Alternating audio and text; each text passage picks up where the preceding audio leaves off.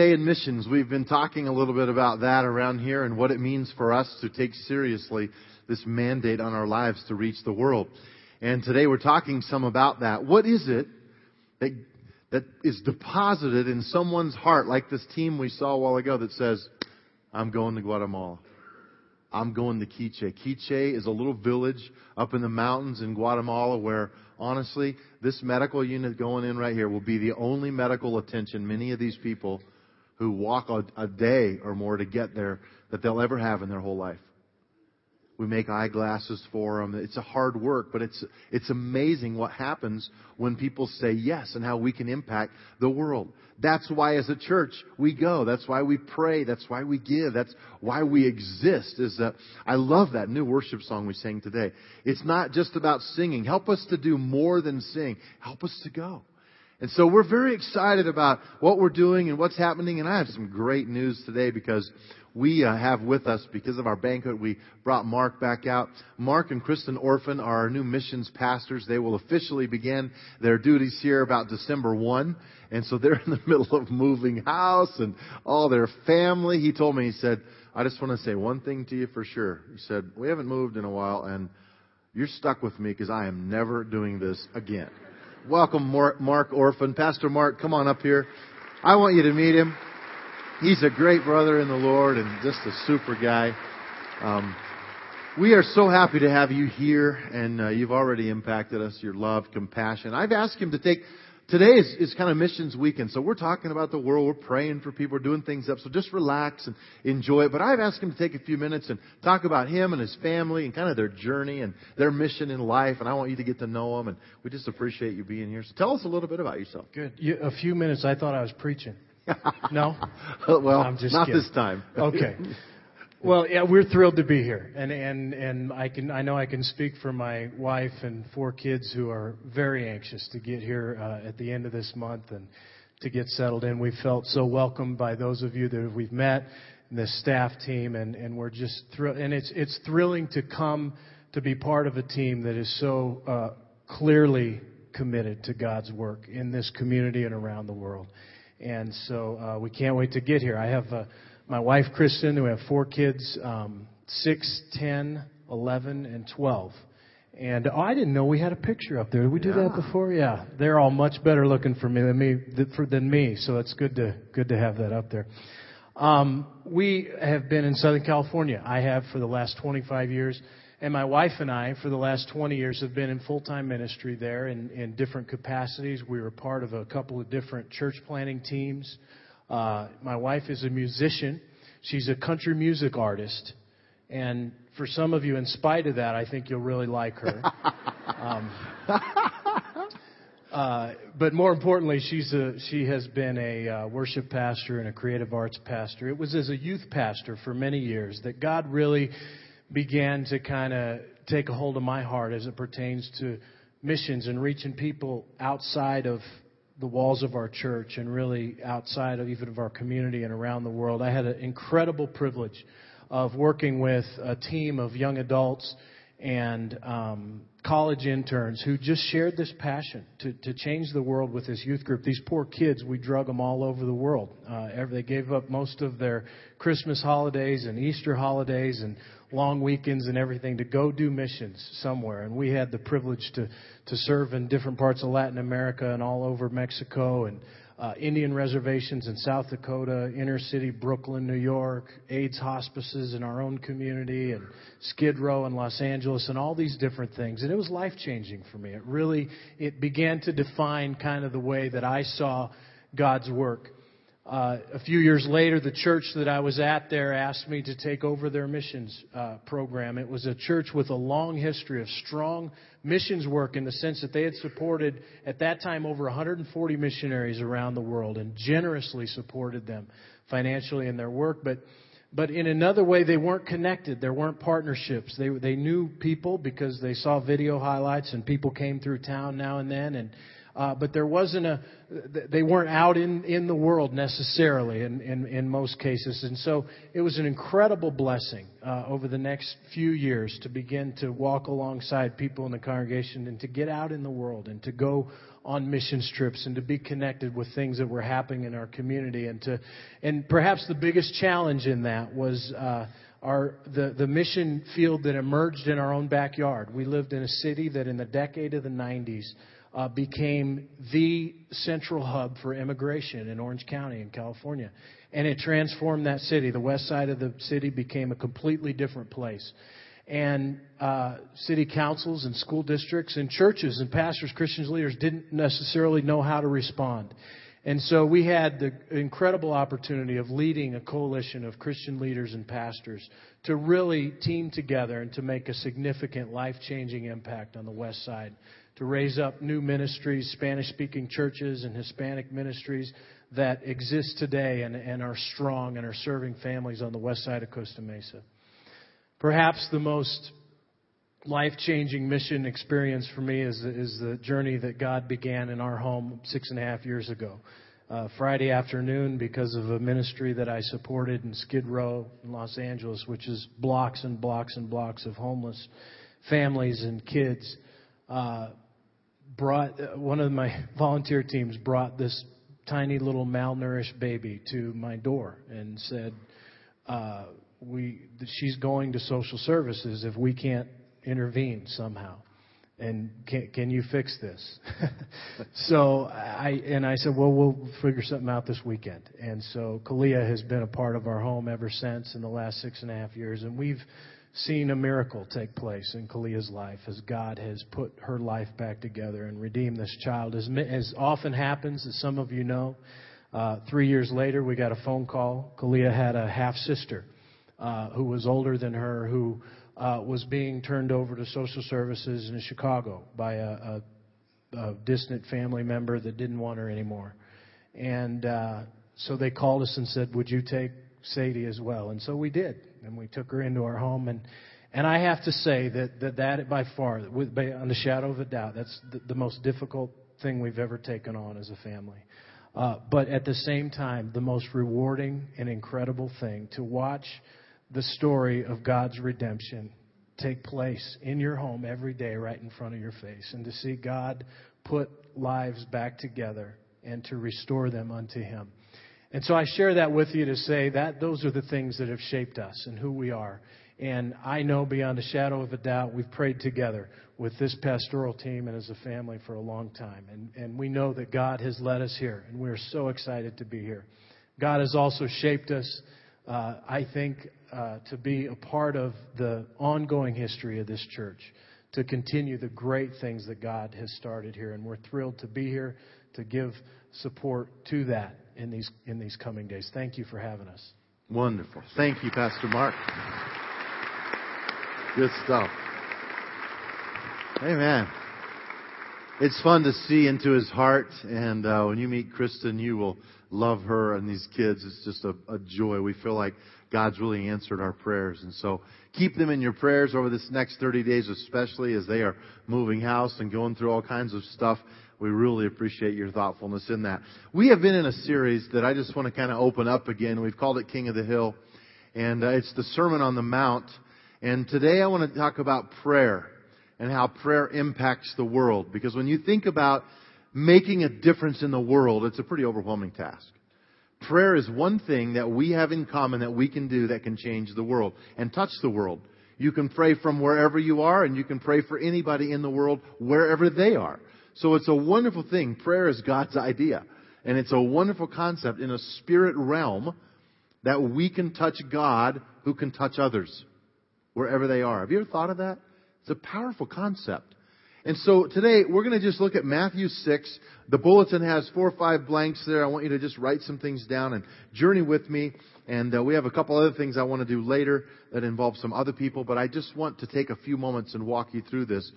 In your outline, the first thing I want you to write down, and then we'll read some scripture, is this. Write this down. Number one, we pray to keep God's name holy. One of the things that Jesus said, we're about to look at what we would call the Lord's Prayer. Now this is the Matthew 6 version, which is different than the one we usually quote. It's not finished. But we're going to look at the pieces that Jesus said on the Sermon on the Mount.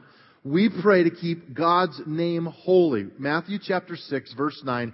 Jesus is talking. Remember he's been giving this example of how, what not to do, because the Pharisees and people would pray out loud. They would pray long prayers, usually three or four hours a day, publicly. So Jesus says, wait a minute, go to your closet, pray like this, verse 9. Our Father in heaven, may your name be kept holy. Many of you know that is hallowed be thy name. There is this idea that we are the keeper of God's name. Now we know we can't control other people and how they view God, but we are the keeper of His name. So if we take that seriously, what would you put down on a list of how you keep the name of God holy? The, the first thing I jotted down was, well, first of all, don't use it in vain. Would you agree? The God's name is used in vain by people who don't even realize when they're saying it. And when you add the word damn on the back of God's name, which is a common phrase in our culture, and it's usually stated, think about this, it's usually stated in a moment of violence or anger or in frustration. I started thinking, how did that start? Who came up with that? Jesus talks about the evil one, meaning the enemy of our spiritual soul. I think he's planted that seed so that people will be damning the name of God as a swear word, not even realizing that it is cutting into the core of their own faith and their own life. And they live with this nonchalant idea. We are the keeper of His name. That doesn't mean you start slapping people when they say that. But it means that you and I in our minds, in our hearts, and in our language, honor the name of God. And we use it carefully. It also means that we live out the principles of His kingdom. I was thinking, how can I honor God's name? Well, I want to be a person of my word. If I say it, I want to do it. I want to be a, a, a talker and a doer. Uh, if the people of God would do what they say, we would be a keeper of God's name because we are doing these things in the name of the Lord, right? So, so it's imperative for us to say, I want to live out these principles. What are his principles? Love, kindness, patience, all the fruit of the Spirit in Galatians. You read that list and you go, those are the things that will keep his name holy if I am that. I was, I was about a youth pastor for two months when, uh, I, for eight years total, but my first two months, I learned quickly that, uh, not everyone hiding behind a smiley face called Christian was nice. How many of you ever met any Christians like that? And man, they can go to church, they can even pay their tithe, but you know what? Inside, they're just mean. They're just mean. And it's like a pit bull that you don't know when it's going to get you. And all of a sudden, wham! It gets you. And I don't want to be like that. I don't want you to be like that. I want us to honor the name of God. That we will be the people of God who will say, Lord, I will not mock your name by how I live, by what I do, by refusing to be hypocritical, by caring, by loving, on and on and on. It goes. I remember as a kid when missionaries would come to our church. Okay, I grew up in church. Half my life's been in church. My dad was the pastor. We had uh, missionaries that would come often. Some of you grew up in church will appreciate this. Anytime we had a missionary from like let's say Africa, you'd walk in and I was, I mean, this tall. My eyes are this big because I'm looking for something specific laid out across the altar. What would it be? Anybody know? A snake skin, a big boa. And I mean, it looked a hundred feet long laid across that altar and ten feet around to me. As a kid, I'd go up and I'd look at that snake skin and I would hear stories of how it could eat a whole goat or a human being. This snake would get you, its teeth are inward and it just keeps going and keeps going until it crushes you and your bones are gone. And as a kid, I just used to think, wow, the missionary would talk about the snakes and there would be machetes up there and, and all this stuff. And he would talk about going through the jungle and, and meeting someone who had war paint on their face and some tribe somewhere and how he would say in the name of Jesus and they would bow down and they would all come to him and they would all get saved. And I don't know if any of those stories were true, but I loved them. But I remember saying to myself as a kid, I will never go to Africa. I never have.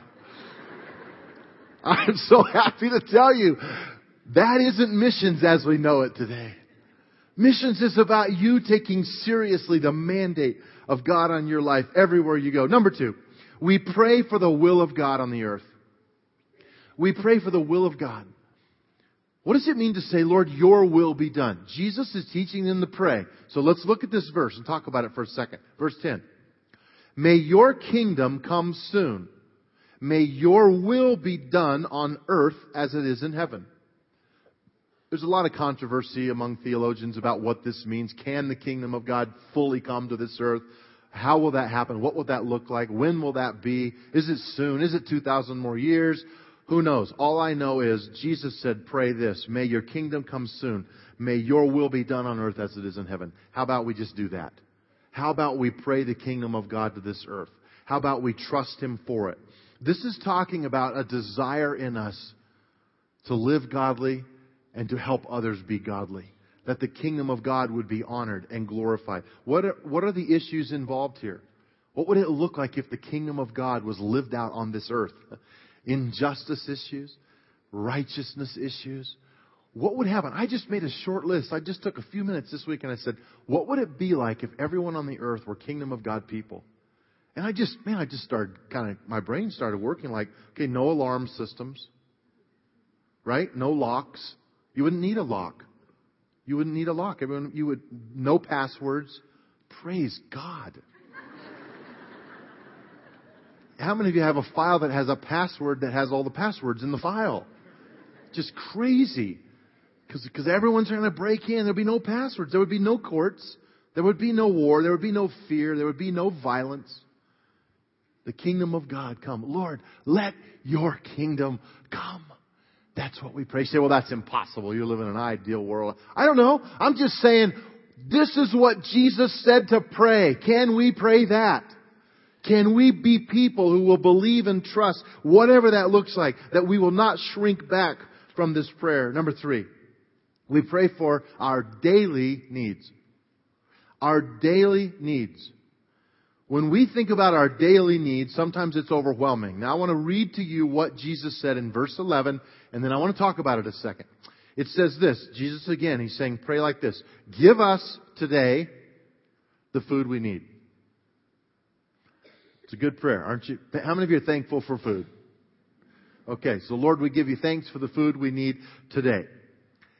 What Jesus is not doing, and I need to say this because some people misconstrue this verse to say, you know, you should never plan on having food tomorrow. You should only have your needs today. Well, they haven't read other teachings of Jesus where he talks about planning. Don't build a house unless you can see it through. The parable of the talents where good stewardship is honored. Planning ahead is honored. On and on and on. Here's the point. Jesus is trying to say, will you live grateful for your daily provisions? And will you give Him thanks? And will you trust God more than yourself to meet that provision? How many of you have a refrigerator? Do you ever open the refrigerator just to see if you're hungry? I, I, I do that all the time. It's like, hmm, nah. or, yeah. one, of the, one of the big things for us is to say, next time you open your fridge, seriously, I want you to do something. I want you to just step back for a minute and I want you to go, thank you, Lord. We throw away more food because the expiration date says to than most people have. It's not for us to be lowered and feel awful and live in guilt about it. It's for us to say, Lord, show me how to steward your daily provision in my life and show me how to live with deep appreciation and how I can share that appreciation with others. Number four. Number four, we pray for forgiveness and the strength to forgive others. We pray for the forgiveness from God, but then there's a part two we must be willing, and that takes strength, to forgive other people. This is maybe one of the biggest things I can say today for some of you in the room because this is an ongoing battle emotionally for people. Let's look at verse 12. Jesus says, and forgive us our sins. Who, who are we saying that to? God. He's the only one who can forgive us our sins. Through Jesus, we are forgiven. Then it says, as we have forgiven those who have sinned against us. Uh oh. you know, this, this vertical part, that's the easy part. This horizontal stuff, we don't need that. When you refuse to live in the spirit of forgiveness in your life, you are putting your spiritual life in jeopardy with God. It's that simple. And it's powerful when you think about it. Because forgiveness is a big, big issue. I, uh, have you ever, have you ever just so despised someone because they wounded you so much that when they finally, if they ever did, they finally came to you and maybe they were broken, they were convicted, they knew they had blown it, maybe it's been years and they say, I'm sorry, I blew it, would you please forgive me? I'm really sorry. And that flesh person in you just sort of wants to say, say it again. say it louder. Let me see some tears. Get on your knees. What is that? That is this hurt. That's the pain. It's, it's that they don't deserve forgiveness, and they don't. And neither do you, neither do I, but Jesus does, and we must. And that's a challenge. Because that forgiveness, that issue, listen, forgiveness does not equal trust. Some people are confused about that. They say, if I forgive you, it means that it's like it never happened. No, be wiser than that. If some, if I can forgive someone, but it doesn't mean I'm going to put them in a position of trust again. They might not be trustworthy, but I can still live with forgiveness. And it's about you and what happens in your spirit, man. We learn to forgive. I grew up with four sisters. Love them all. I have two older, two younger and we're very close as a family. I have great sisters, but I, I'm right, right in the middle. And so I was always, always, always, every day of my life having to say I'm sorry to one of my sisters. right? So, so here's how it looked. You know, you're driving in the car and they have violated their space on the seat in the car. How many of you know what I'm talking about? And, and, you know, there would be some misunderstanding that normally was not my fault. And, and my dad, my dad, who had great discernment, would usually say, son, tell your sister you're sorry.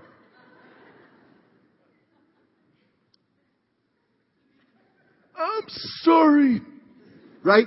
I'm sorry. And then my dad would say, no, say it like you mean it. Well, I didn't mean it. It's impossible. I didn't mean it. I wasn't about to be sorry. It was their fault. I'm sorry. I'm sorry.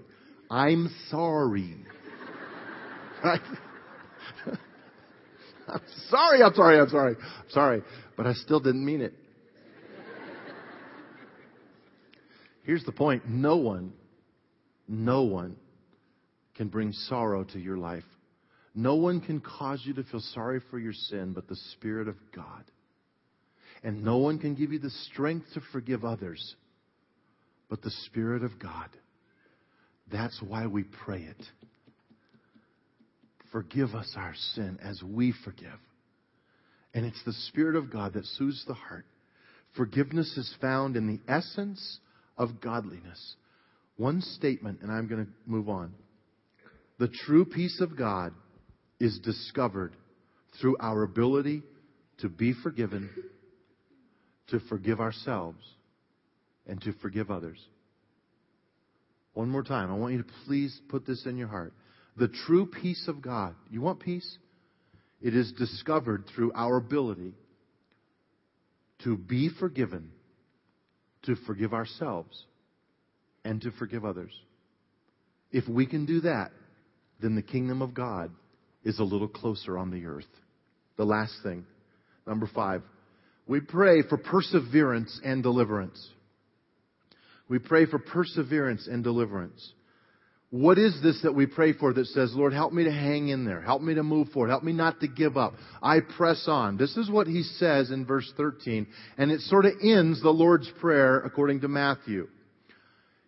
And don't let us yield to temptation, but rescue us from the evil one. It's the concept that says, I could, if I wanted to, yield, you know, when we say, don't let us yield to temptation. How many of you get the idea right there that you're going to be tempted? See, it's not saying you won't be tempted. I don't care how spiritual you are, how godly you are, you will be tempted. Get that, get it now. Because if you can know that, then you can pay attention to the vulnerable places in your life. Where are you tempted? Why are you tempted? When are you tempted? Who are you tempted with? And once you identify that, you don't have to yield. The Spirit of God helps you overcome temptation. We are rescued from the evil one. When we live like that, the kingdom of God comes greater to the earth and we are able to keep dreaming our dream. You have a, keep praying for those kids.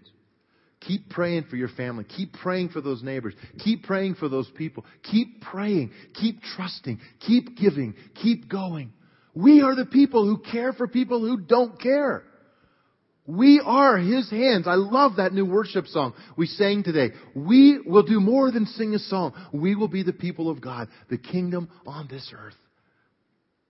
I'm going to do something right now that I don't know that I remember ever doing it, but I felt like God prompted me just to say there are people sitting in Timberline weekend after weekend who I have prompted and I have planted a seed that they are to be goers in missions. They're scared. They don't have the money.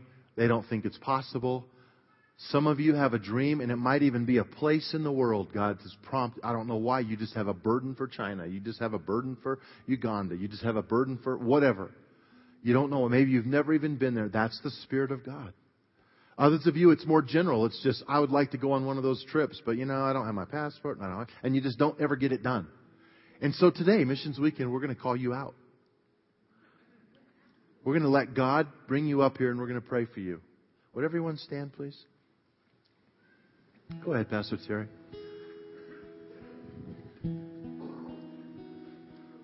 I'm going to ask no one to leave at this time if it's unless it's an absolute emergency. This is a very sacred time, and I want you to hold it dear to your heart. I I want to invite our prayer team that's here today to come now and just stand on the sides for a second. Any pastors who could help us as well, because I feel like I want to ask some of you to move from where you are. I know it's inconvenient, it's tough, and let people through, but how many of you are for releasing people that God's put something on their heart and they need to they need to act on it. Sometimes just that forward motion. It's not more holy up here than it is where you are. I get that. But there's something about the step of faith when you step out and you begin to walk down this aisle to say, I know you're talking to me. God's put something on me. I'm supposed to go on one of those trips in 2010. I'm supposed to make my life more available. I'm not supposed to get stuck in this routine. I know God's doing something in me, and I'm going to step out by faith today. I'm going to trust Him that there's more in my life than what I'm doing, and it's for could be for something far away. And I want you to overcome the fear and don't try to guess what it is. Just respond. First step to say, God, I'm willing. You open the doors, and I'll take the steps you put in my heart to go from here. Come now, please. Just step out. Just come right up here. And just stand right across the front. We're not going to embarrass you. We're just going to pray over you, send you back to your seat, and conclude our time together. But I want you to come. Come right on over here.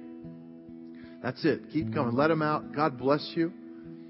Come right on up. In the South Auditorium, would you come as well? Just step out right now and just come right on down. And the pastors and the prayer team are there. They're going to just stand behind you in a second and pray. But please come. This is good. This is good. All this is is a moment when you're recognizing. You guys come right on over here, would you? Great. Amen. You see how God works is that He puts seeds in our lives that we don't know. We don't understand the future. But how many of you will join me in just praying for these that God will make it clear through time? And uh, we know He can, and we know He will. So this doesn't have to be a big emotional moment, but it might be. But it's a moment when you're saying, God, there's a mantle on my life for something more than I haven't yet known. And I'm owning that. I'm acknowledging that. And so I'm watching. And I believe God's going to call you to it. He's going to provide for you to see it through to the end. Let's pray. And I want the pastors and prayer team to just maybe gather behind if you can. And we don't need to have one person with one, but just kind of in a general sense. And would you just reach this way in the South Auditorium as well? Let's pray for these. Lord, thank you for brothers and sisters, for people who have a mantle in their life. We know that we're all called. We know that all of us have a mantle. But today there's something significant that you're putting in people's hearts. It's more than just that normal tug that says, yes, we're all missionaries. These are people who, Lord, you have made some things clear to them. And you need to bring them more clarity because as they step out in faith, that puts them into the next level. So as hope grows, as faith grows, I pray, Lord, for whatever organization they hook up with, if it's through Timberline and mission trips here, whatever it is, that it will be clear. That they will continue to take step two and step three. That you will provide financially for them. You'll provide the right job. for them. You'll show them ways to save. You'll show them ways to invest. You'll show them ways to prepare themselves so that they're ready when you say go. God, thank you for this moment. Put it in their hearts and let this day change these people forever. We pray this so that your kingdom might come to this earth for the glory of God. And everyone said, Amen. We love you guys. We're proud of you. Let's give them a hand. Would you just welcome them back? You can go sit down. Amen. God bless you. You can be seated if you don't mind. And uh, thank you. I, uh, I appreciate the heart, the openness. Just one last thing before we take our offering. The forgiveness issue is a big one. And uh, I just want to pray, and I've been praying that God would help us to know how to forgive and how to move forward with that because if you can't live with that forgiveness, then it's tough to make it. It's tough to obey God. It's a grind in your life. So I want to pray over some of you now who that's an issue. Lord, I just thank you that I know in my own life that these issues can, can come in and wipe me out. And and I just thank you for the freedom of forgiveness that we have that you've given us. With heads bowed, eyes closed, is there just, I just you just feel like saying, I, I know God's talking to me about this. I just don't know if I have the strength, but I'm gonna I'm gonna yield to God right now, and He's got to enable me to think through this. I know there's an issue here, and, and I'm I'm listening. Just hold your hand up and let me just pray over you, okay? Lord, show us what forgiveness really is, and, and how we can let it go, and we can trust you. You are the God who judges. You are the God who brings the truth. So show us that this doesn't mean we rebuild all of our trust. It just means that we let it go for us and for our future. We trust you to do that in hearts and lives. In Jesus' name. Amen. Amen. We're going to take our offering and, and conclude here in a second. Ushers, would you come? Before we re- actually receive it, though, I have another group of people I want to pray for today. We've prayed for people without jobs, people with jobs. We've given thanks last weekend. But uh, this week and next week, today I want to pray for those of you who are self employed. Because that is an interesting situation. And it's not better or worse, it's just unique. Because, you know, sometimes you can work harder and be more successful. Sometimes you just land a deal and it just happens and boom, God blesses you but you also suffer consequences of poor decisions you might make in leadership. But being self-employed, would you agree, is a challenge. It's a different cat. So if you're self-employed, would you raise your hand, please? Just, just hold it up and keep it up for just a moment, please. Now everybody just look around because I want you to get a feel for what's going on in here. And we're going to pray for you. You can put your hands down. We're going to pray for you today. We're going to pray that you will have creativity, that you will have boldness, that you will have wisdom, that you will be able to make decisions that are God honoring and kingdom promoting, and that God can bless you, and that you will be a good steward of that blessing. Is that fair? Let's pray, church. Let's pray. Lord, thank you for this opportunity to pray. Thank you for this moment when we can freely give, but we specifically pray for those who are self employed today. Lord, we know that's a challenge. Big decisions are made. And we ask you to show us how to make decisions that honor you. God, give creativity. Put a renewal for this company, this business, whatever it is, God, that you started in these wonderful people. I ask you today to renew a vision and a passion to make a difference in our world. I thank you for it. We love you. We give now out of love, out of honor, out of being kingdom people for your glory. In Jesus' name. Amen. Give unto the Lord. Sing this song from your heart. Our hearts, our minds before you. We submit, we surrender, we yield to you. And I thank you today for just moments in this meeting time that we've had to share as a family. The celebration of people on their way right now to Guatemala. The people in this room who you have prepared for future ministry in a big way. People who are self-employed, who need moments with you to figure things out. Lord, celebration of your word today from Matthew 6 and what you're teaching us to pray for the world.